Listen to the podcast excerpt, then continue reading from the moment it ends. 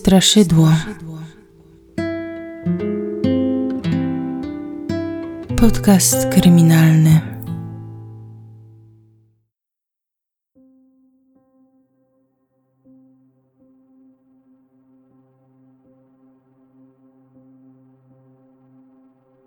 Sprawa, którą postanowiłam poruszyć tym razem, jest bardzo świeża.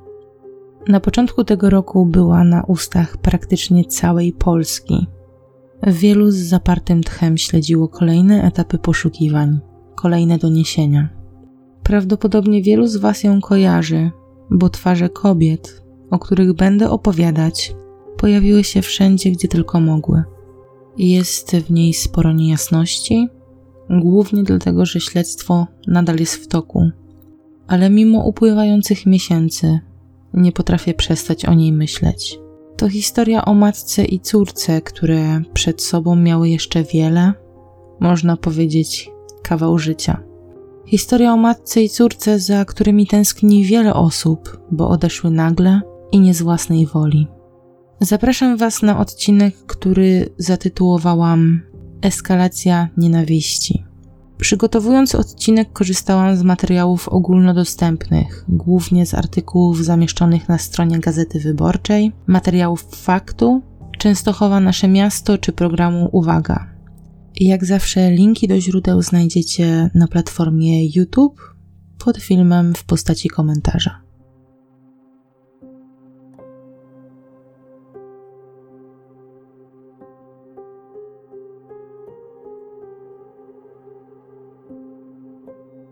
Aleksandra W.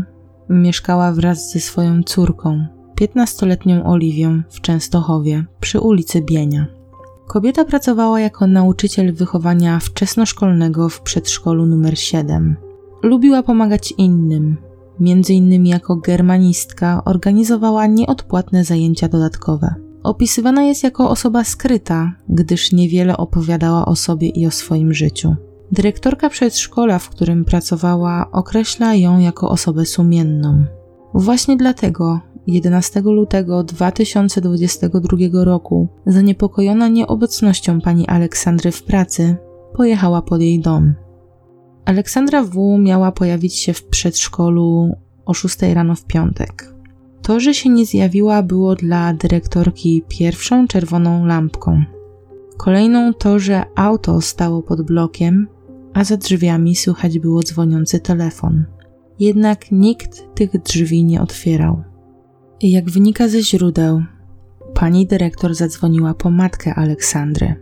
I wiem, że tak ciągle mówię, dyrektorka, pani dyrektor, ale to tylko dlatego, że ma ona na imię tak samo jak główna bohaterka tego odcinka i nie chcę, aby wprowadziło to jakieś niejasności. Kiedy na miejsce dotarła pani Bożena, mama Aleksandry, Przyznała, że z córką oraz wnuczką nie miała kontaktu od dnia poprzedniego. Kobieta była przerażona, a czerwonych lampek, jak się okazało, było jeszcze więcej. Chociażby to, że auto pani Oli stało pod blokiem, ale nie tam, gdzie zawsze je parkowała. Kiedy zaginięcie matki i córki zostało zgłoszone, policja potraktowała sprawę bardzo poważnie. Szybko pojawili się na miejscu. Do mieszkania byli zmuszeni wejść siłą, a tam wszystko wyglądało tak, jakby kobiety wyszły tylko na chwilę. W środku znajdowały się ich telefony komórkowe, dokumenty i torebka Aleksandry. Pani Bożena od razu zauważyła, że obiad był przygotowany tak jak zwykle. Brakowało tylko jej bliskich i psa rasy. Pani Bożena złożyła zeznania, które nie pozostawiały złudzeń nastolatce i jej matce musiało stać się coś niedobrego. Zaginęły lub zostały porwane, a ich życiom mogło zagrażać niebezpieczeństwo. Według relacji wnuczka zadzwoniła do niej w czwartek 10 lutego 2022 roku w godzinach popołudniowych. Była zaniepokojona, ponieważ straciła kontakt z mamą. Nie mogła dodzwonić się na jej telefon komórkowy. Pani Bożena również próbowała się z nią skontaktować, jednak jej też się to nie udało. Według zeznań pani Aleksandra W. po pracy postanowiła pojechać na działkę. Mieściła się ona w rodzinnym ogrodzie działkowym Przyjaźń, czyli jakieś 5 km od ulicy Adama Bienia, gdzie mieszkała. Według późniejszych zeznań świadków ostatni raz widziano ją tam około godziny 14. To wtedy też Oliwia utraciła kontakt z mamą. Piętnastolatka powiedziała babci, że idzie na działki sprawdzić, co się stało. Sprawdzić, dlaczego mama nie odbiera telefonu. Pieszo trasa z mieszkania kobiet na działkę zajmuje godzinę. Oliwia najprawdopodobniej zabrała ze sobą psa, którego również nie było w domu. Od kiedy wyszła z mieszkania i wykonała ostatni telefon do babci, nikt nie miał kontaktu też z nią. Tego samego dnia pani Bożena pojawiła się na działce, aby sprawdzić, czy córka nadal się tam znajduje.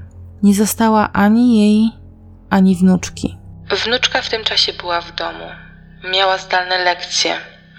Po południu zadzwoniła do mnie z pytaniem, gdzie jest mama, bo nie ma jej na działce. Rozłączyłyśmy się. Gdy zadzwoniłam ponownie do wnuczki, jej telefon już milczał. Mówi pani Bożena. Policja podeszła do sprawy bardzo poważnie. Szybko dotarli do miejskich monitoringów, które uchwyciły przemieszczający się samochód pani Aleksandry. Srebrnego Forda Focusa o numerze rejestracyjnym SC 183 6F w nocy z 10 na 11 lutego. Niestety na zapisach nie widać, kto prowadził auto, kto się w nim znajdował, nawet nie wiadomo, ile było w środku osób. Stąd w mediach pojawił się apel Komendy Miejskiej Policji w Częstochowie. Cytując: Każdy, kto posiada jakiekolwiek informacje w tej sprawie lub nagranie z kamerki samochodowej rejestrujące przemieszczający się pojazd, proszony jest o kontakt z policją pod numerem 112 lub 997.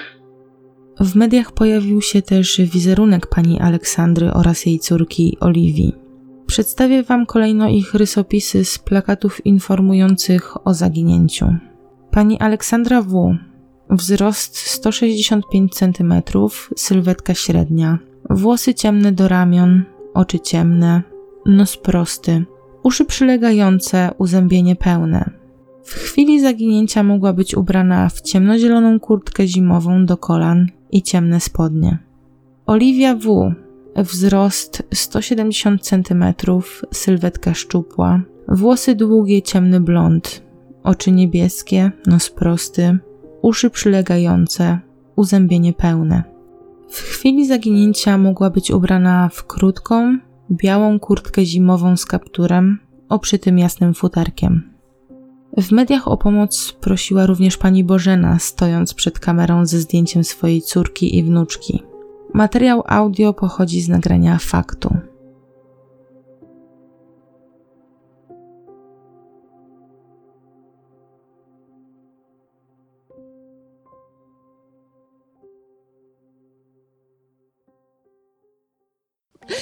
Mam wielką prośbę, jako matka i jako babcia, do wszystkich, którzy mogą pole pomóc w odnalezieniu moich dziewczyn.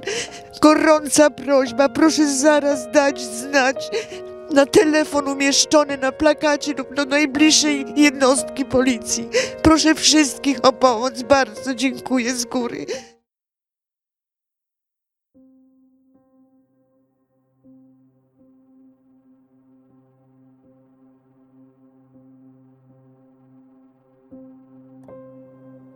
Po sprawdzeniu telefonów zaginionych okazało się, że Oliwia dzwoniła do matki aż 14 razy.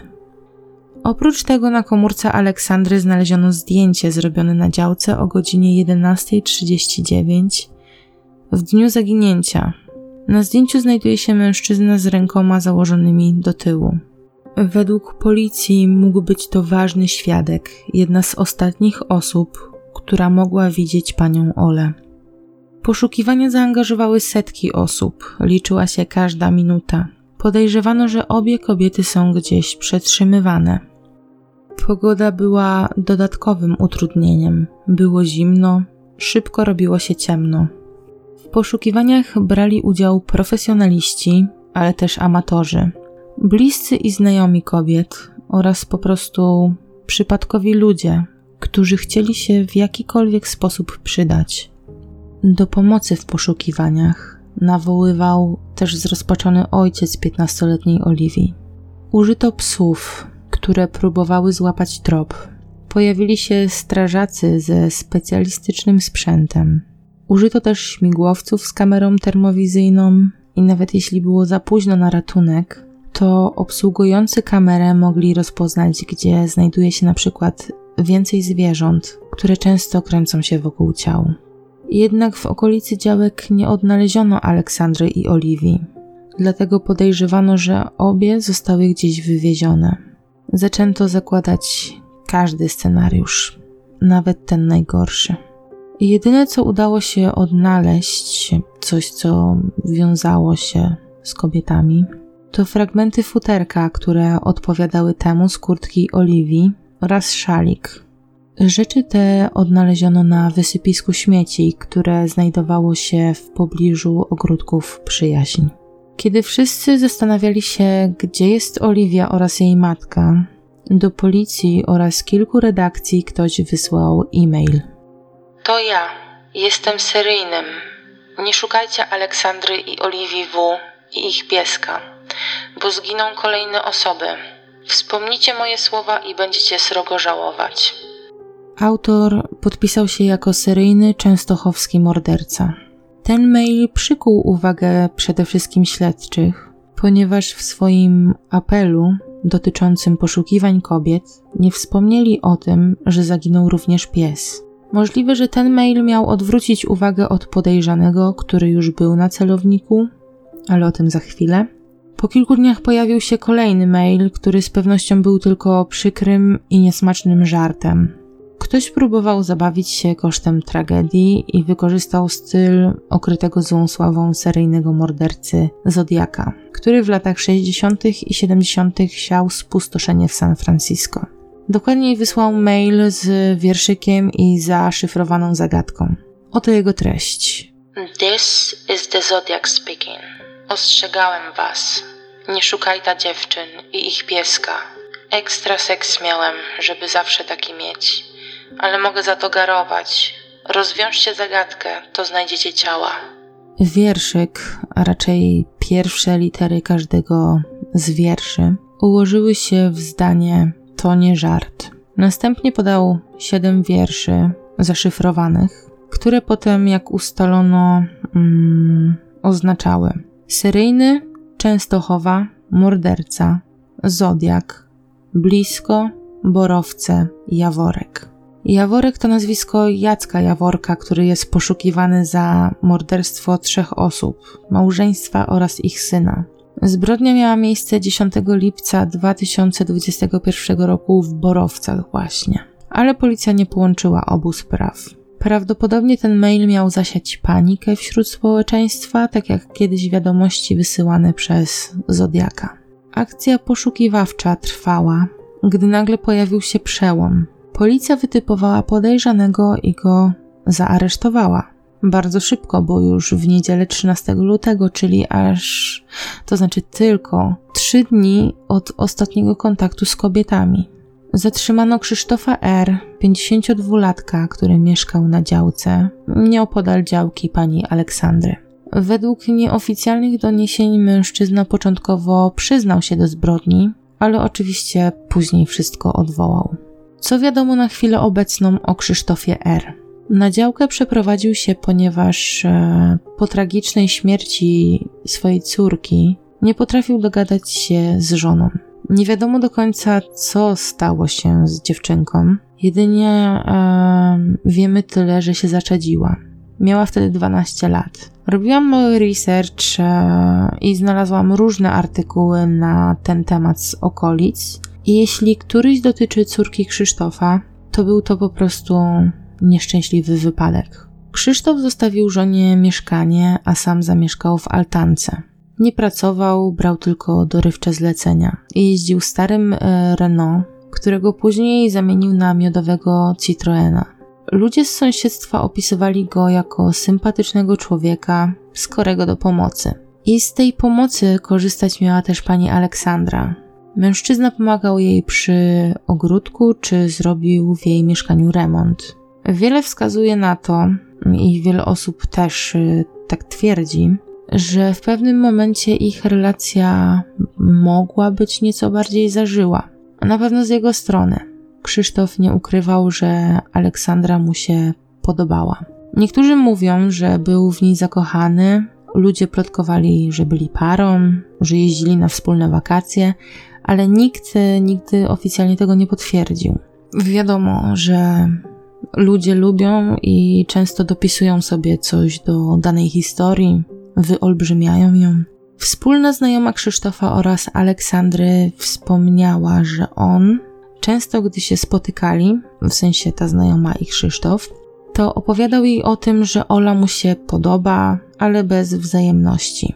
W pewnym momencie Aleksandra W. postanowiła odsunąć od siebie i swojej córki Krzysztofa. Miała wobec niego i jego zamiarów e, pewne wątpliwości, co dokładniej dowiecie się za chwilę. Według świadków tej dziwnej historii miłosnej, gdy Aleksandra odprawiła Krzysztofa, ten zamieszkał e, z 70-letnią kobietą, która również miała w sąsiedztwie działkę. I od tamtej pory ludzie naśmiewali się z niego i z tego związku, co musiało nieraz zaboleć. Z czasem Krzysztof zaczął Aleksandrze o sobie przypominać. Według źródeł zaczął ją prześladować, e, niszczyć należące do niej rzeczy. Czy odrzucenie ze strony kobiety mogło doprowadzić Krzysztofa do granic wytrzymałości? Mijały dni, a mężczyzna milczał, chociaż coraz więcej argumentów przemawiało za jego winą. Po prześledzeniu monitoringów oraz zeznaniach świadków wytypowano inne miejsce. Policjanci pracujący nad sprawą doszli do wniosku, że szukają nie tam, gdzie trzeba, więc te poszukiwania przeniosły się na inny teren. 15 km od ogródków działkowych, 11 dni od zaginięcia, odnaleziono dwa ciała kobiet w odległości kilkunastu metrów od siebie oraz szczątki psa. Około 400 metrów w głąb lasu, tuż przy wsi Romanówka. Cytując, znalezione ciała były zakopane pod ziemią na głębokości około metra. Trwa weryfikacja ich tożsamości. Zwłoki znaleziono pomiędzy drzewami na terenie z miękkim podłożem. Każdy, kto śledził tę sprawę na bieżąco, nie mógł mieć wątpliwości, że odnalezione ciała należą do pani Aleksandry i jej córki. Dodatkowo miejsce to zostało wytypowane ze względu na to, że świadek widział w okolicy Forda, który należał do ofiary. Prokuratura na początku nie ujawniała zbyt wielu informacji, głównie z tego względu, że nie można było potwierdzić w 100% tożsamości osób odnalezionych w lesie. Standardowe metody identyfikacji były niemożliwe. Dopiero testy DNA potwierdziły, że odnalezione zwłoki to poszukiwane Aleksandra i Oliwia. 23 lutego w Zakładzie Medycyny Sądowej w Katowicach odbyła się sekcja zwłok. Według lekarzy młodsza, 15-letnia Oliwia zginęła w wyniku uduszenia, dokładniej gwałtownego uduszenia. Co do jej matki, nie było pewności. Zadecydowano o przeprowadzeniu dodatkowych badań, dokładniej badań histopatologicznych. Cytując Wikipedię, histopatologia, czy też histologia patologiczna, to nauka zajmująca się rozpoznawaniem i badaniem zjawisk mikroskopowych zachodzących w tkankach organizmu przy różnego rodzaju schorzeniach. Jest to dział patomorfologii. Pies rasy Shih Tzu również został uduszony. Zakopano go niedaleko jednego z ciał. Badania toksykologiczne nie potwierdziły obecności substancji odurzających w organizmach obu kobiet. Dopiero kilka miesięcy po odnalezieniu zwłok potwierdzono, że pani Aleksandra W. zginęła w ten sam sposób co jej córka. Według prokuratury oraz śledczych pracujących nad tą sprawą, Krzysztof najpierw udusił Aleksandrę, a kiedy jej córka, Oliwia, nie mogła się z nią skontaktować, w pewien sposób zwabiona też pojawiła się na terenie ogródków działkowych. Możliwe, że naszła na moment, w którym sprawca odbierał jej matce życie, bądź po prostu natrafiła na jej zwłoki. Wiadomo, że około godziny 17 Krzysztof został zarejestrowany przez kamerę na stacji benzynowej, gdzie tankował paliwo do kanistra. Później jego auto stało przy wjeździe ROD Przyjaźń, natomiast samochód pani Aleksandry dwukrotnie przemieszczał się między działkami a miejscem odnalezienia zwłok. Więc um, Aleksandra nie mogła jeździć tym samochodem, skoro została tam zakopana. I jeździł dwa razy prawdopodobnie z tego względu, że transportował ciała osobno. Nie wiem, mam jakieś ogromne ciarki na całym ciele, kiedy to opowiadam. W nocy samochód został odstawiony pod blok y, przy ulicy Adama Bienia, a do mieszkania kobiet podrzucono ich telefony oraz dokumenty. Nie znaleziono dowodów na to, aby ktoś mężczyźnie pomagał. I tak brzmi wersja, która ujrzała światło dzienne.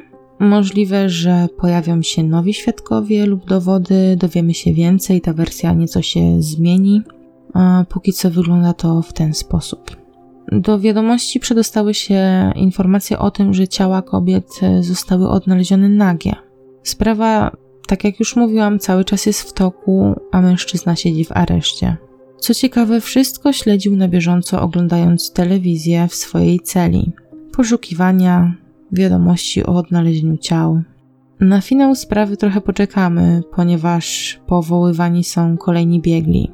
Psychologowie oraz psychiatrzy. Teraz opinię wydać ma seksuolog. Dlaczego? Do mediów przedostała się informacja o zamontowanej w pokoju Oliwii kamerce. Już podczas e, pierwszych przeszukiwań mieszkania policja trafiła na ukryte urządzenia. Kamerka została zamontowana przez Krzysztofa podczas remontu, oczywiście bez zgody któregokolwiek z domowników. Przez około dwa lata podglądał nastolatkę. Do jakich celów były potrzebne mu te materiały? Nie wiadomo.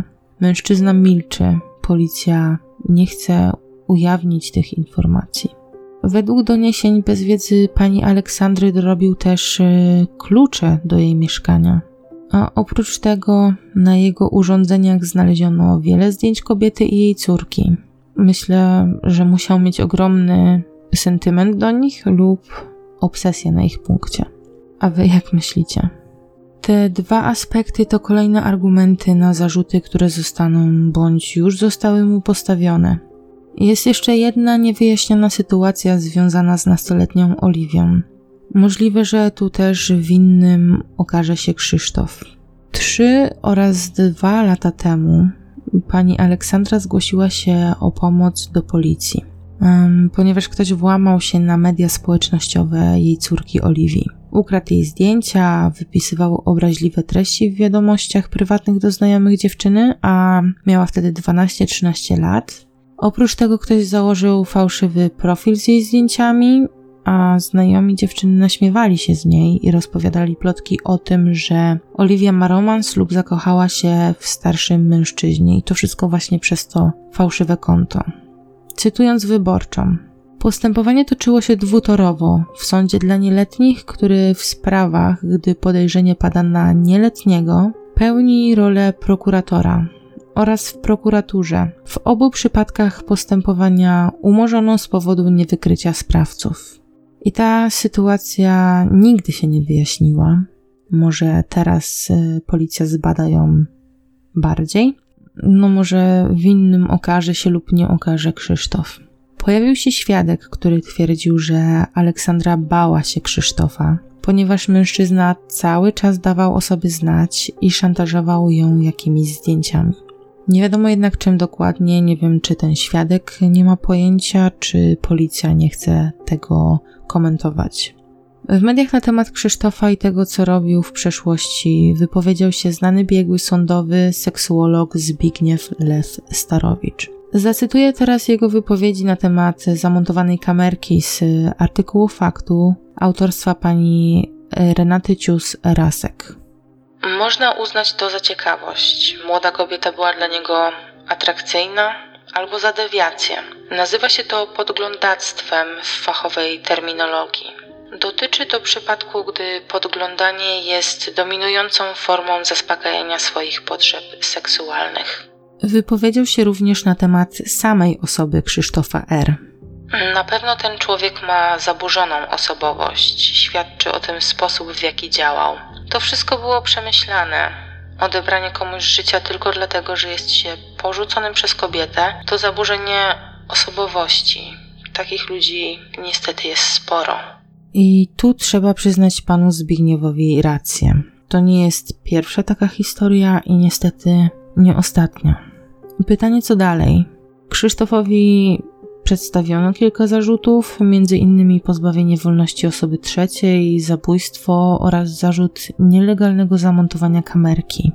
Nie we wszystkich tych sprawach, ale takim największym wyrokiem, jaki mu grozi, jest e, dożywocie. E, w jednym z artykułów Gazety Wyborczej napisano, że Krzysztof R. tłumaczył się, dlaczego zamontował kamerkę w pokoju Oliwii. Zacytuję Wam teraz ten fragment. Według naszych ustaleń, których prokurator, zastrzegając się tajemnicą postępowania, nie potwierdził, 52-latek tłumaczył prokuratorowi, że urządzenie zainstalował na prośbę matki, bo chciała mieć kontrolę nad córką. Koniec cytatu. Wiem, że sprawa jest w toku, dlatego zobowiązuję się, tak jak przy innych takich historiach, informować Was o nowych faktach, przebiegu śledztwa czy rozprawy.